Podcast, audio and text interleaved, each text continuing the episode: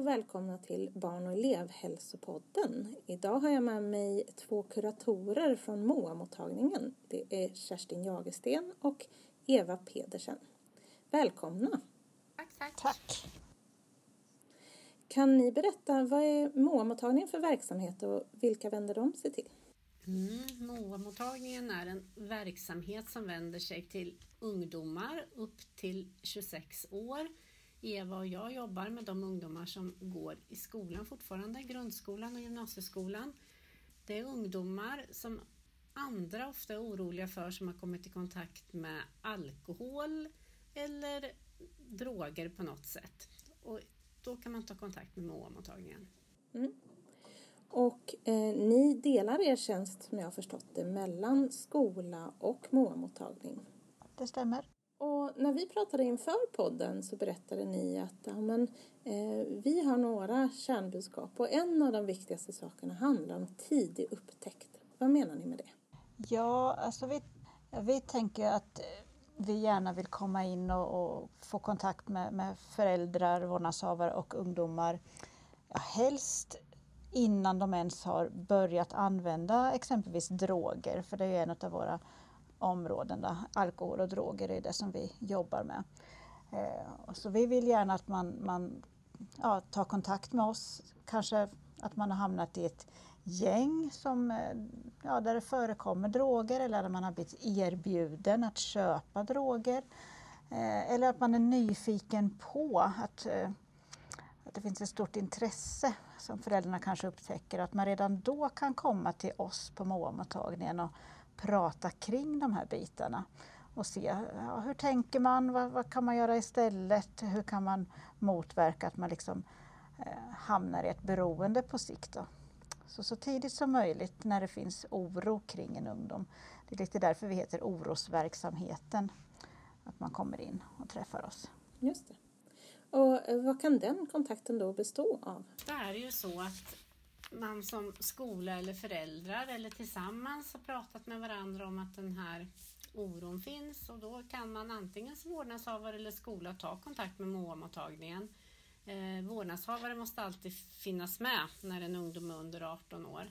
Då kommer man på ett samtal till MOA där vi gör en ut, ett utredande och klargörande samtal där vi försöker komma fram till hur stor och hur allvarlig den här oron är och är det så att vi tillsammans ser att det skulle finnas en nytta för den här ungdomen att ha kontakt med oss, då bokar man, gör man en litet upplägg som går ut på att man träffar Eva och mig tillsammans med någon från regionen som också är anställda här på MOA-mottagningen. Eh, och sen så ses vi tre, fyra, fem gånger och har samtal. Vi jobbar med motiverande samtal eh, och sen finns föräldrarna med lite olika mycket beroende på hur det ser ut. Men föräldrar är med i uppstart och i alla fall vid avslut och sen har vi också telefonkontakt. Vi kan också erbjuda bara föräldrastöd också. Och ja, det finns lite olika saker vi erbjuder men oftast är det så att man har kontakt med oss en kortare period när man inte liksom, när man mest bara har testat kanske eller börjat hänga med fel kompisar. För vi vill inte att den här kontakten ska vara lång utan så kort som möjligt för att man inte ska skaffa sig fel identitet genom att gå på MOA-mottagningen. Mm. Mm-hmm. Eh, du nämner flera gånger Kerstin, anhöriga, föräldrar, att det är väldigt viktigt. Eh, eh vad, vad fyller de för funktion i Eh, mångamottagningens behandling och verksamhet. Vi tänker att, att vårdnadshavare, eller de som finns runt de unga, det är de som liksom eh, Ja, man vet ju att har man en god relation och har man föräldrar som stöttar och det finns runt omkring så är det en, en jättestark skyddsfaktor för, för ungdomar, för att det ska gå bra, bra i livet. Så, då. Eh, så ju mer koll föräldrarna har och ju närmare relation och att man kan prata med sina ungdomar. Det är jätteviktigt och det är, då, det är de föräldrarna också som, som upptäcker och ser de här tecknen på att, att nu, är det, nu är det någonting som inte stämmer riktigt. Eh, och det är de som tar kontakt och, och då vet man att, att vågar föräldrar se att mitt barn behöver lite hjälp, alltså de, de är ute på lite fel spår, då, då, de går det ganska bra för, eller väldigt bra för. Så, så det, är, det är väl det vi menar med att ha ett, ja, föräldrarna med. Mm. Eh, sen så eh, beskriver ni er själva också som en lågtröskelverksamhet. Det tycker jag att ni har eh, också varit inne lite på, men vad är det ni menar med det? Det är ju så. Dels är det väldigt lätt att ta sig till mottagningen. Man behöver inga remisser, det kostar ingenting. När man ringer, man behöver ändå ringa innan till målmottagningen, men man kan oftast få tid samma vecka. Eh, vi har ett väldigt icke fördömande förhållningssätt när man kommer in så liksom, för det här för många kan det här vara lite förenat med lite skam och så att ens barn har hamnat i en sån här situation. Men alltså, det ska vara lätt att komma till oss, man ska känna sig välkommen och att man ska känna att man får ett bra bemötande och så tar vi det därifrån och man behöver liksom inte veta, man behöver inte ha bevis, man behöver inte, utan det räcker att man har en oro och sen så pratar vi om den. Jag har förstått det som att ni också har ett utökat uppdrag i att vara ute och förmedla kunskap inom de här frågorna. Hur ser det ut?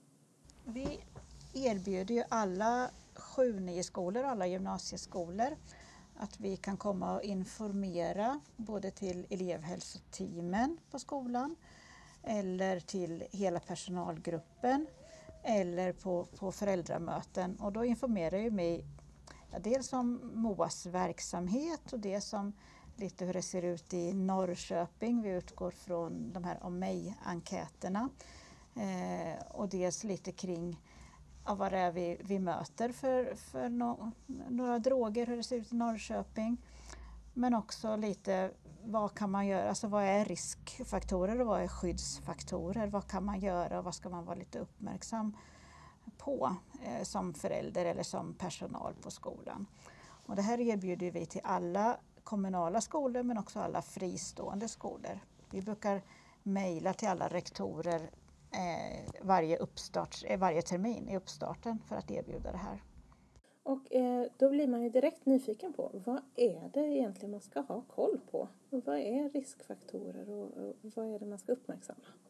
Eh, och det här är ju svårt, för det finns liksom inte en enskild faktor som man kan peka på, utan vi brukar prata om att lägga pussel och ha på sig rätt glasögon.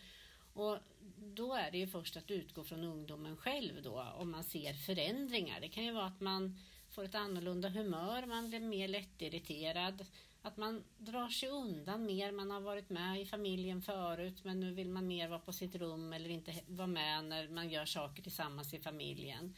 Man får inte lika lätt kontakt. Man kanske börjar gå ut på konstiga tider. Går man ut mitt i natten är det absolut ett, eh, ett varningstecken sådär. Eh, seg på morgonen. Och sen så börjar det här också ge verkan på hur det går i skolan. Det går sämre där, man får frånvaro. Eh, och sen får man svårt att koncentrera sig. Men alla de här tecknen är ju ganska vaga och kan passa in på ganska många ungdomar. Så därför så brukar vi säga att man behöver titta efter fler saker. Och det vi ser hos många ungdomar som är lite nyfikna av sig, det är att de kanske börjar skaffa sig attiraljer där man ser cannabisblad, det kan vara tändare, det kan vara örhängen, det kan vara på kläderna så.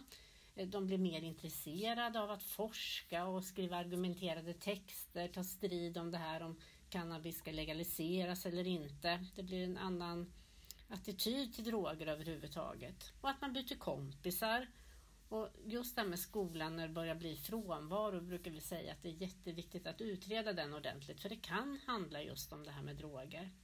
Sen är det någonting som vi brukar, ja, både till skola och föräldrar, men att man vågar lyssna på rykten.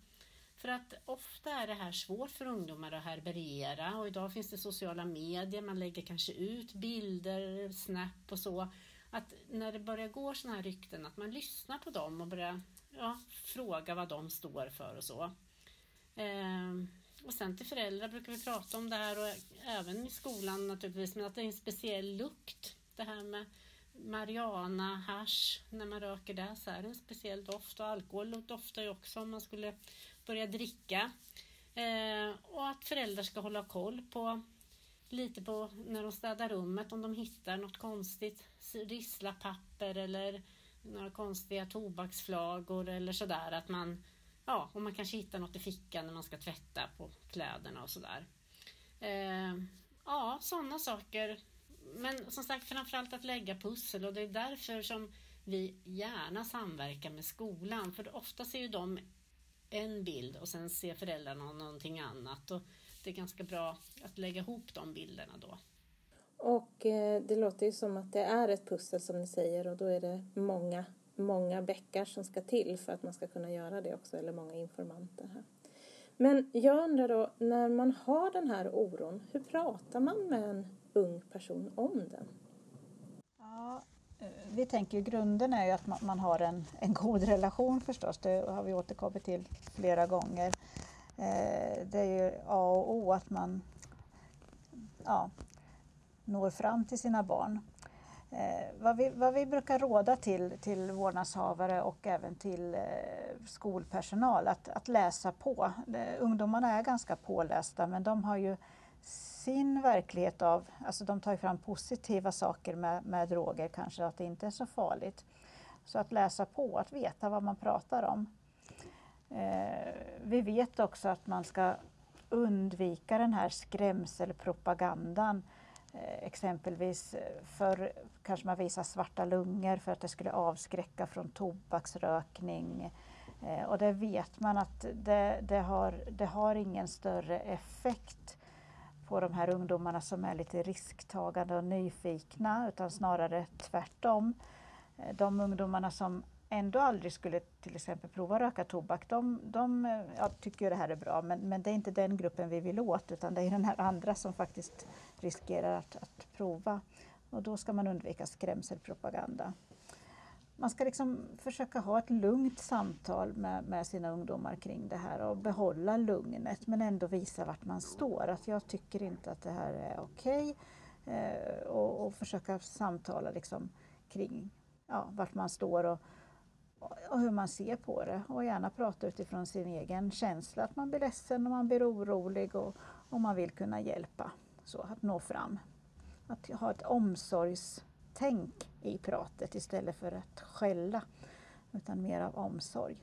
Det finns lite länkar som vi tycker är bra. Det är Drugsmarts länk och Cannabishjälpen. Där kan man liksom söka på olika frågor och få, få svar och hjälp de är bra, bra länkar både för, för vårdnadshavare och för personal i skolan att titta på. Och de länkarna kommer vi också lägga ut under det här avsnittet så man kan klicka direkt på dem och komma in där. Och en fråga som jag också har när man, när man sitter där i samtalet med sina unga och, och kanske inte känner, man får många motargument och ni säger att de är pålästa och så här. Eh, hur ska man tänka då? Ska man fortsätta eller ska man backa undan? Det, det jag tänker är att om man märker att det bara leder till konflikt eller det blir pajkastning, då, då tänker jag att det inte är någon liksom, mening med utan då handlar det, tror jag, mer om att avleda och hitta andra sätt. Vi brukar prata om att hitta saker att göra med sina ungdomar och få kontakt den vägen. Att man lagar mat ihop, man övningskör ihop man, och hitta andra stunder där man mer naturligt kan prata med varandra. Men, men det, det, viktiga vi tänker är att inte släppa gränssättningen. När jag pratar på föräldramöten på gymnasiet där jag jobbar då första föräldramötet i ettan så försöker jag säga där att föräldrar är viktiga eller vårdnadshavare hela gymnasiet så länge de bor hemma och att man ska vara jättetydlig med sin gränssättning så att man liksom får gå den här svåra balansgången med, med att sätta gränser och ändå kunna ha en tillit och kommunikation. För de flesta ungdomar vill att föräldrarna ska kunna lita på dem. De flesta föräldrarna bryr sig om, eller de flesta ungdomar vill att föräldrarna ska kunna lita på en och de flesta ungdomar vill att de eh, liksom ska ha en bra kontakt och att det ska funka. Så det är inget quick fix så lätt sådär men men jag tänker att kommunikation och försöka fortfarande ha saker som man gillar att göra tillsammans. och sen liksom finnas där för dem. Om man märker att eh, man har bytt umgängeskrets eller hamnat i en umgängeskrets som är eh, kanske liberala när det gäller både alkohol och droger, hur ska man tänka kring det? Ja, eh, det kan ju vara svårt för man kan ju bli orolig som förälder och att inte vilja men, men att förbjuda tonåringar, det vet vi, det, det, är ju, det är ju svårt. Det får oftast motsatt effekt. Att då, då, då gör man tvärt emot och umgås med de här i smyg eller så istället. Så ja, till exempelvis bjuda, be dem bjuda hem eh, de här ungdomarna som är nya kompisar så man får lära känna dem. Det, det är ett sätt som är jättebra.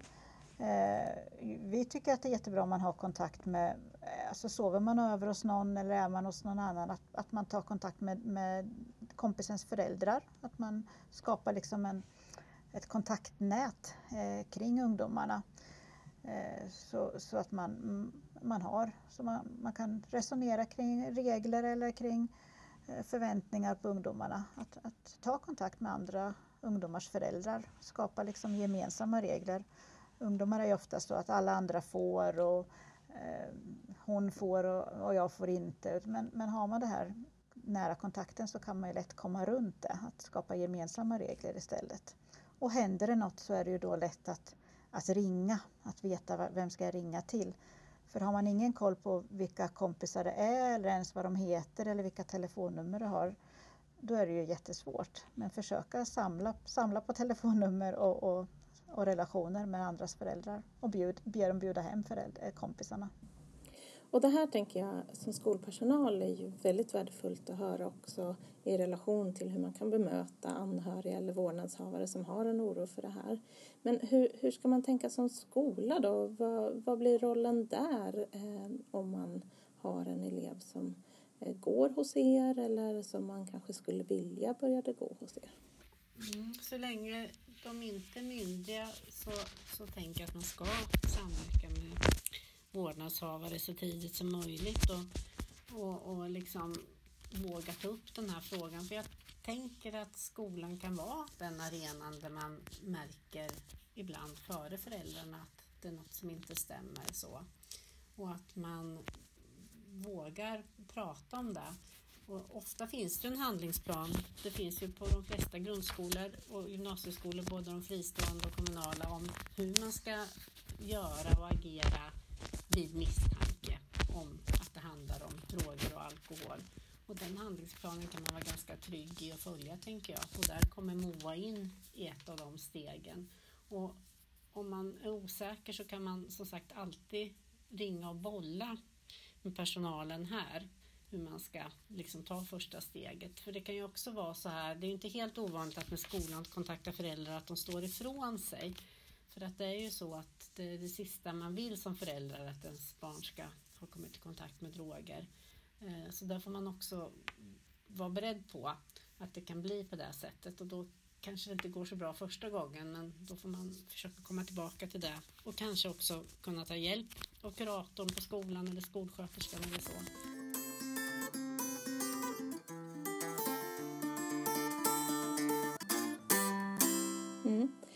Och om, eh, ska man vara orolig för andra klasskamrater i det här och agera någonting på gruppnivå också?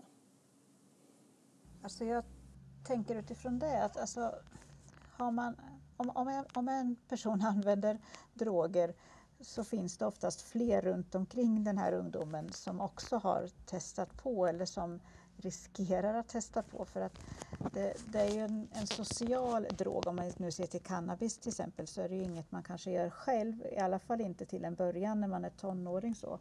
Utan eh, det är någonting man gör tillsammans i grupp. Eh, det är en, en, en social aktivitet om man vill kalla det så. Precis som att dricka alkohol.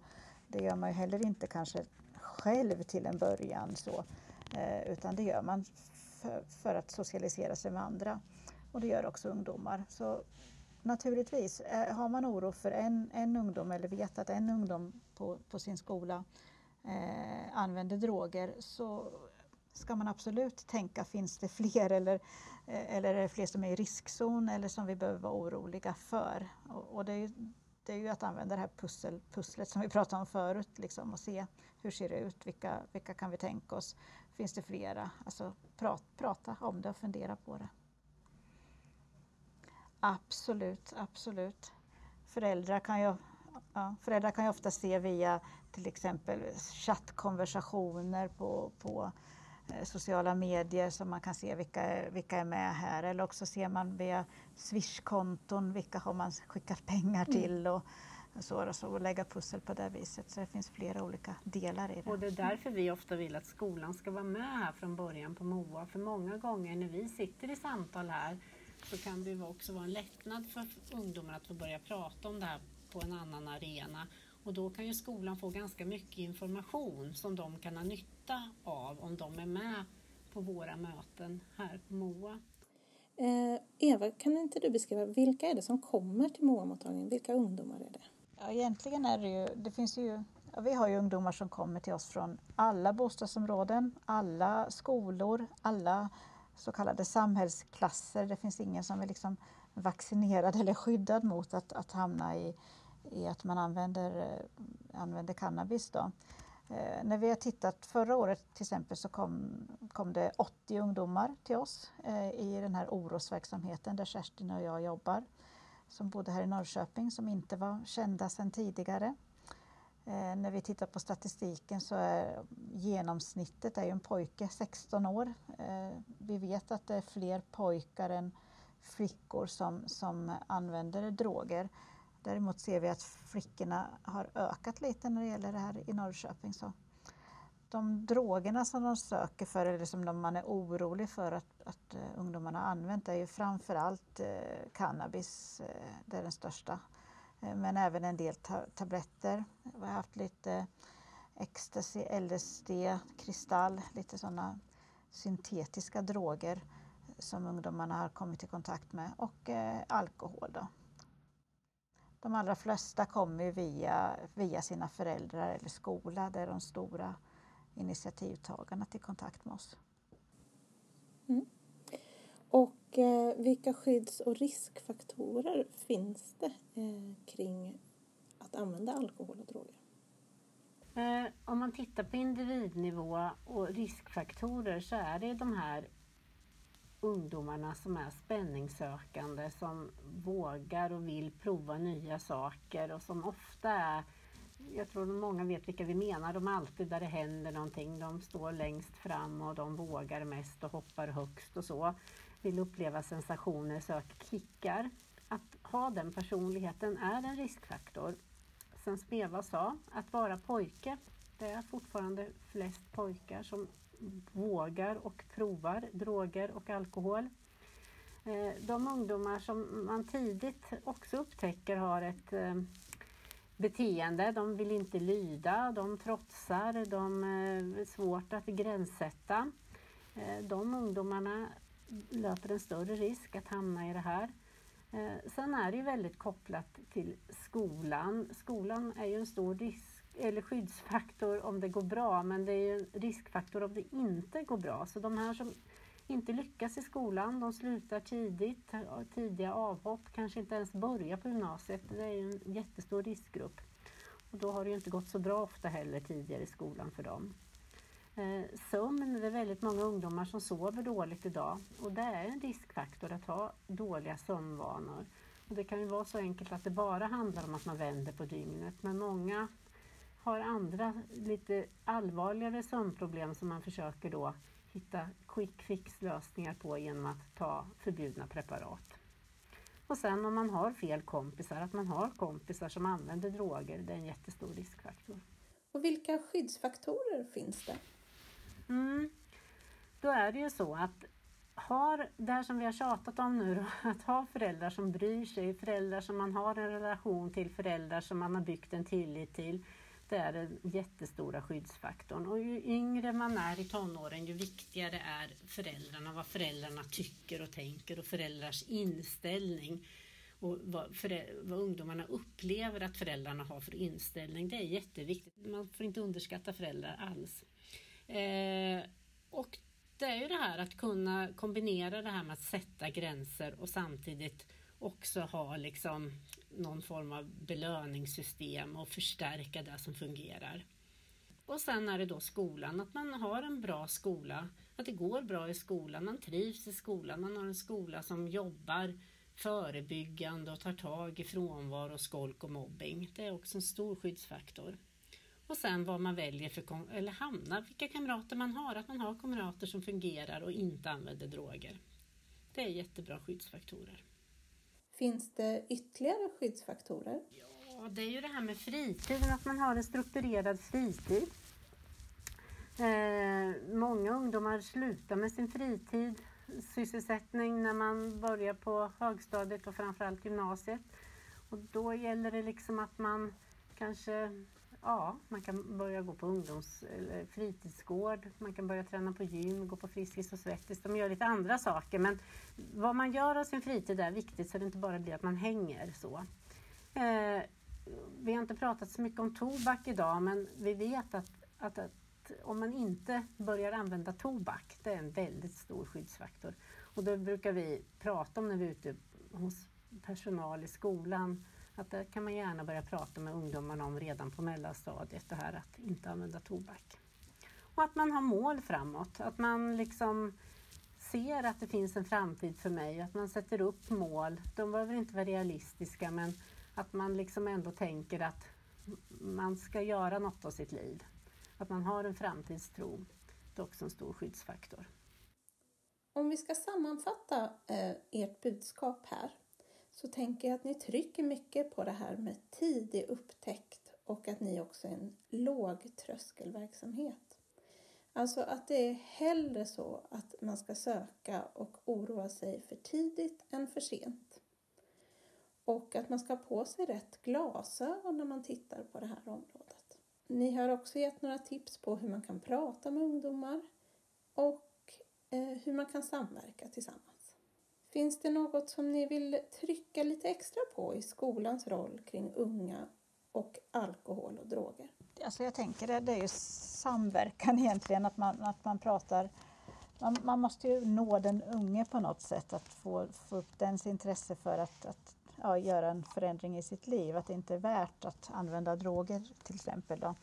Och, och, och sam, samverkan mellan ja, MOA, skola och föräldrar och den unge, det är ju jätteviktigt att man har ett gemensamt mål så då, och jobbar tillsammans. Så. Och vi på MOA tänker alltså, det är klart att vi tar prover också, men det är inte det viktigaste, utan det viktigaste för oss är egentligen eh, nå genom samtal och prata och samverka eh, Eh, att hitta liksom en, ja, en lösning som funkar. Det, det, kan se lite olika ut också. Eh, det, ska, det ska inte vara värt att fortsätta använda droger. Det är det som är liksom grejen, så att fokusera på. Många ungdomar som har varit inne på förut vill ju inte göra sina, sina föräldrar ledsna utan, och det här blir för stor sak. Att det, det ja, man, för, man kanske inte har förstått hur allvarligt det är. Så. Då vill jag uppmana er som lyssnar och har ytterligare frågor att höra av er till MOA-mottagningen. Det finns en länk i avsnittsbeskrivningen med eh, information om MOA-mottagningen och även telefonnummer dit. Tack Kerstin och Eva att ni var med oss idag och berättade om ert viktiga arbete. Tack. Tack.